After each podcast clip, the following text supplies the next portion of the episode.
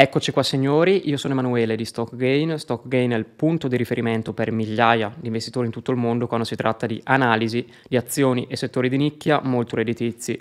Oggi parlerò della critica e soprattutto della delicatissima situazione europea. Lo farò senza troppi peli sulla lingua e sono certo che questa cosa sarà molto apprezzata da un sacco di investitori. Infatti i media e il mainstream in generale hanno un'idea e soprattutto vogliono trasmettere un'idea sulla situazione europea che purtroppo è fuorviante, non è reale e molto spesso veramente non rispecchia come stanno realmente le cose. Quindi in questo video andrò a sviscerare i vari temi, eh, comunque ponendo la mia attenzione soprattutto sulle questioni più delicate, cercando di farvi capire il tutto ovviamente con il solito linguaggio semplice e chiaro che contraddistingue stock gain. Eh, faccio questo video ovviamente a nome di tutte le previsioni passate. A marzo 2021, il 27 marzo 2021, il team di Stogain chiamò l'inflazione, chiamò una elevata inflazione, andranno contro tutti, andranno perfino contro le banche centrali e a fine 2021, precisamente a fine novembre 2021, il team di Stogain si dichiarò ribassista, io pubblicamente stavo scaricando i miei ETF su indici azionari. Ovviamente questa era la visione opposta a quella della maggioranza, siamo stati bersagliati da un sacco di gente, ma alla fine i fatti dicono chi ha avuto chiaramente ragione. Allora, partirò parlando della situazione europea eh, con il discorso di Lagarde. Come sapete, Lagarde ha fatto un discorso che la maggior parte delle persone ritiene comunque insensato, ridicolo, non trovano un senso nelle sue dichiarazioni, non capiscono il perché ha proprio detto quelle cose in quel modo. Allora ti dirò che Lagarde in verità ha parlato in modo molto astuto e furbo, Lagarde è un avvocato e sa bene quello che sta facendo. Il problema non è Lagarde, il problema è la situazione europea molto critica. Allora, il discorso di Lagarde è iniziato con un approccio da falco. Allora, quando parlerò di falco, colomba, sono un gergo diciamo molto semplice. Falco è quando ha una politica aggressiva, colomba è quando ha una, una politica diciamo più accomodante. Lagarde ha iniziato dicendo e dichiarando comunque guerra all'inflazione nel suo discorso e questo era quello un po' che volevano sentirsi dire diciamo i paesi del nord Europa, i paesi che comunque come tutto il resto dell'Europa stanno letteralmente annegando nell'inflazione. Per chi non lo sapesse l'inflazione europea sta all'8,1%, comunque situazione critica, massimi decennali comunque, niente di buono eh, a scapito comunque di tutti quelli che dicevano che l'inflazione fosse positiva. Chiudiamo la parentesi che ne parlo dopo. Lagarde ha iniziato appunto con questo approccio molto aggressivo dicendo che la BCE deve combattere l'inflazione, l'inflazione è un problema serio diciamo quindi eh, rinnegando in modo implicito tutte le dichiarazioni passate della BCE che dicevano che era transitoria, che era indesiderata, eccetera. Adesso la BCE si è accorta che l'inflazione è un problema e che va combattuto, almeno. Questa è la prima parte del discorso di Lagarde. Infatti poi c'è stata una seconda parte che ha reso ridicolo il tutto, è stato un circo. Eh, alla domanda appunto sulla, sulla, questione frammentazione, quindi sulla questione spread, Lagarde ha risposto in modo molto vago, diciamo che si è piegata come una seggiola da giardino buon mercato, detto proprio in modo semplice, si è sciolta come un ghiacciolo comunque, manifestando alla fine tutta l'instabilità stessa della BCE, tutta l'insicurezza e la critica situazione situazione a cui stanno incontro l'Europa. Come detto, il team Gain pensa che nel prossimo decennio l'Europa potrebbe fallire o quantomeno disgregarsi. Gli stati del sud Europa sono in una situazione critica e l'Europa non riuscirà sempre a salvare tutti. Questa è un po' la verità. Allora, sulla questione frammentazione, la Garda è intervenuta dicendo che eh, aiuterà, implicitamente ha detto la stessa cosa che disse Draghi nel 2015, una sorta di mix una sorta di strategia Draghi 2.0, dai, per farvi capire un po' meglio, ha praticamente detto che la BCE interverrà mantenendo comunque condizioni finanziarie stabili in ogni paese europeo, praticamente si, si, lascia intuire che è l'unica cosa alla fine è quando Lagarde parlava di quei, di quei nuovi mezzi la, eh, della BCE appunto di mantenere alla fine eh, la stabilità finanziaria in tutti gli stati che non lascia ad esempio che lo spread tra il rendimento del decennale italiano e il decennale greco rispetto a quello tedesco ad esempio schizza le stelle. Questo un po' è stato il discorso di Lagarde che ovviamente eh, quando parlava di, quel, di quei nuovi metodi, sistemi della BCE per prevenire lo scoppio degli spread chiaramente faceva riferimento magari a degli acquisti acquisti mirati di asset riservati a quegli stati spazzatura quali Italia, Grecia e Spagna.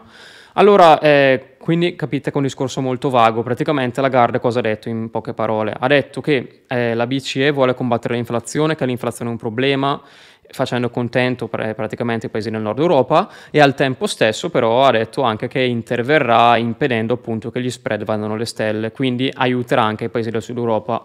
Questo non ha senso, è una netta contrapposizione Infatti la reazione del mercato è stata anche abbastanza ridicola, l'euro è crollato temporaneamente, gli spread sono saliti, praticamente cosa ha fatto la Garda? Ha fatto un po' di confusione, ma alla fine qual era l'obiettivo? Era non fare crollare ulteriormente l'euro e cercare comunque di non fare schizzare troppo gli spread. L'inflazione è un problema, lo sanno tutti, al tempo stesso doveva anche far felice, gli, far contenti, tra virgolette, gli stati del nord Europa che stanno negando nell'inflazione e non sono assolutamente così d'accordo nello stampare altra valuta, creare altra inflazione perché stampare valuta, creare soldi dal nulla è inflazionistico turistico per aiutare i paesi del sud Europa. La Garda ha fatto un mix, questo in breve è quello che ha detto la Garda strategicamente nella sua posizione ha probabilmente fatto la miglior cosa che potesse fare. Quindi non è stupida, non è impazzita.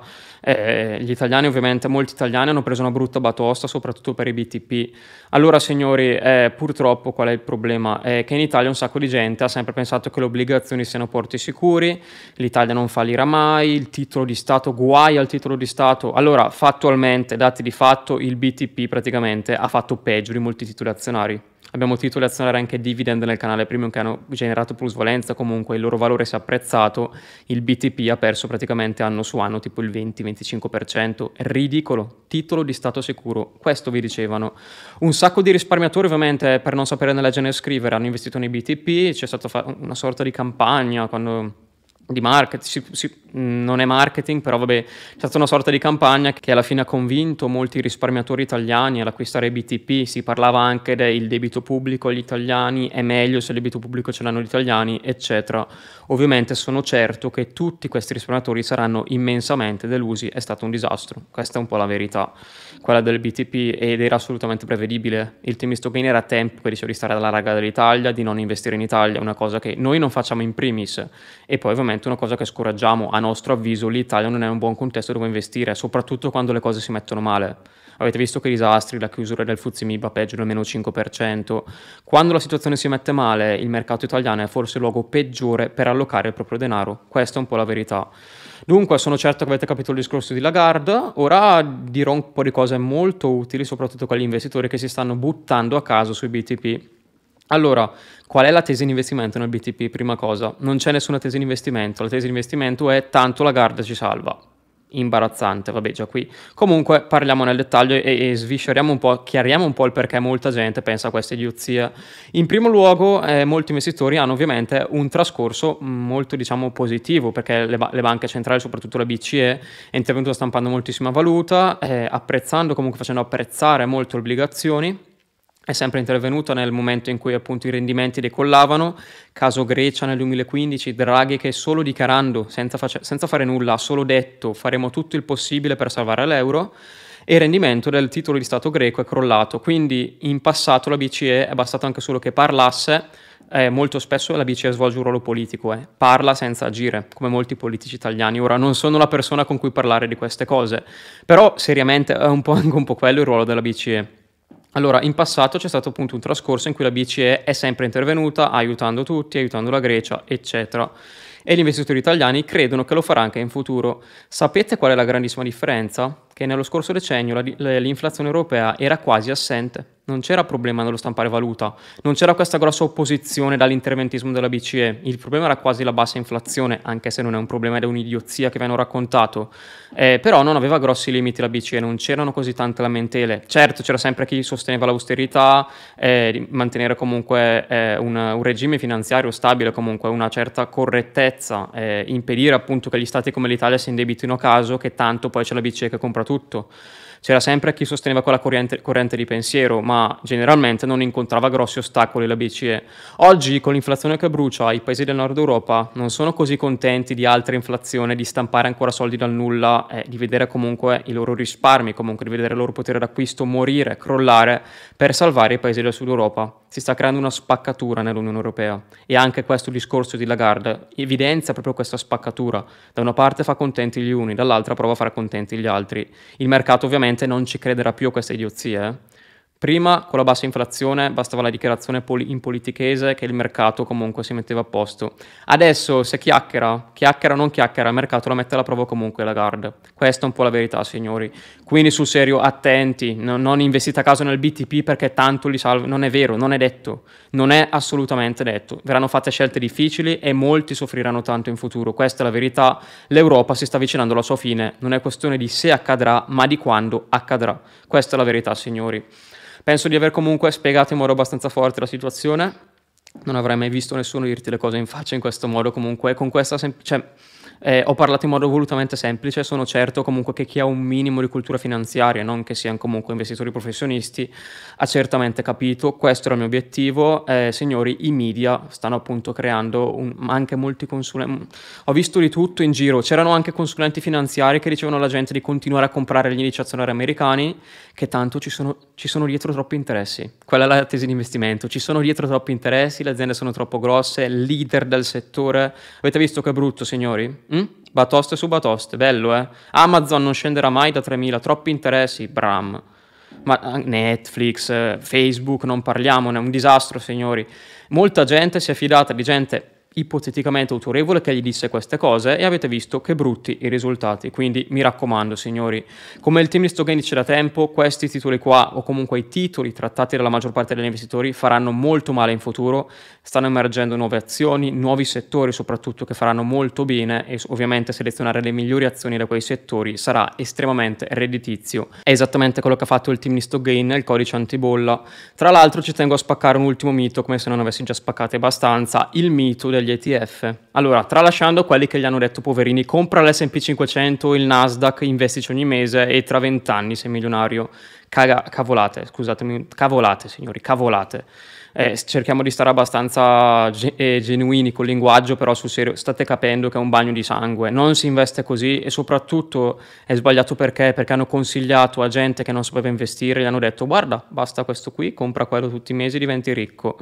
Eh, I rendimenti passati non sono garanzie di rendimenti futuri, in bocca al lupo a questa povera gente che non ha mai avuto esperienza nell'investire nel prossimo decennio con il bear market a comunque continuare a incrementare, boh, con che speranza non si sa, sperando che non si sa, non lo sa nessuno con certezza, che prima o poi torni su. Se questa è la tesi di investimento, se questo è, st- è, stato veramente quello che hanno subito un sacco di poveri risparmiatori nel 2021 per colpa di gente che ha generalizzato troppo, eh, l'economia è ciclica, non va sempre sull'S&P 500, questa è un po' la verità. Ci sono stati anche decenni o ventenni di sottoperformance e se ora tu hai 50-60 anni e pensi che tra 10 anni avrai ottenuto il 16% medio dal, annuo dal tuo investimento, è un dramma. Questa è un po' la verità. Eh, sto comunque spaccando molti miti in questo video, eh, anche investitori comunque che hanno comprato i BTP, che hanno investito negli ETF a caso, hanno fatto tutta una brutta fine, questa è un po' la verità. Il mercato punisce sempre, soprattutto quando si generano questi movimenti di massa, dove il gregge va tutto nella stessa direzione investono tutti nello stesso modo, ovviamente lì gli asset si sopravvalutano e ovviamente molti investitori lo sanno di entrare short quando tutti fanno la stessa cosa e tutti fanno salire troppo il prezzo. Ricordatevi che il prezzo di un asset deve sempre rispecchiare comunque un fondamentale. L'S&P 500 a fine 2021, ed è per quello che l'abbiamo scaricato anche il Nasdaq, non rispecchiava più l'economia reale. Eh? Io lo stavo scaricando settimana con settimana, ho già detto in passato la mia strategia e non mi interessava di cosa faceva, se saliva ancora, eccetera, ma ero sicuro che prima o poi avevo avuto ragione. Eh. L'economia si stava deteriorando con i mercati sui massimi, ridicolo, signori. E nel frattempo vedere anche comunque tutti gli youtuber, i boh, sedicenti esperti, non so come definirli, che consigliavano di continuare a comprare le azioni perché le azioni ti proteggono dall'inflazione. Eh, signori, con l'inflazione sopra l'8, sopra il 9%, è un dramma per l'economia e le azioni sottoperformano, questa è la verità. Ci sono pochi settori e pochi asset che fanno bene, ma la maggior parte degli investimenti, la maggior parte dei settori fatica enormemente. Ficcatevelo in testa che è molto importante. Per gli ETF, stavo per spaccare il mito, poi mi sono collegato al Nas- all'S&P 500, al Nasdaq.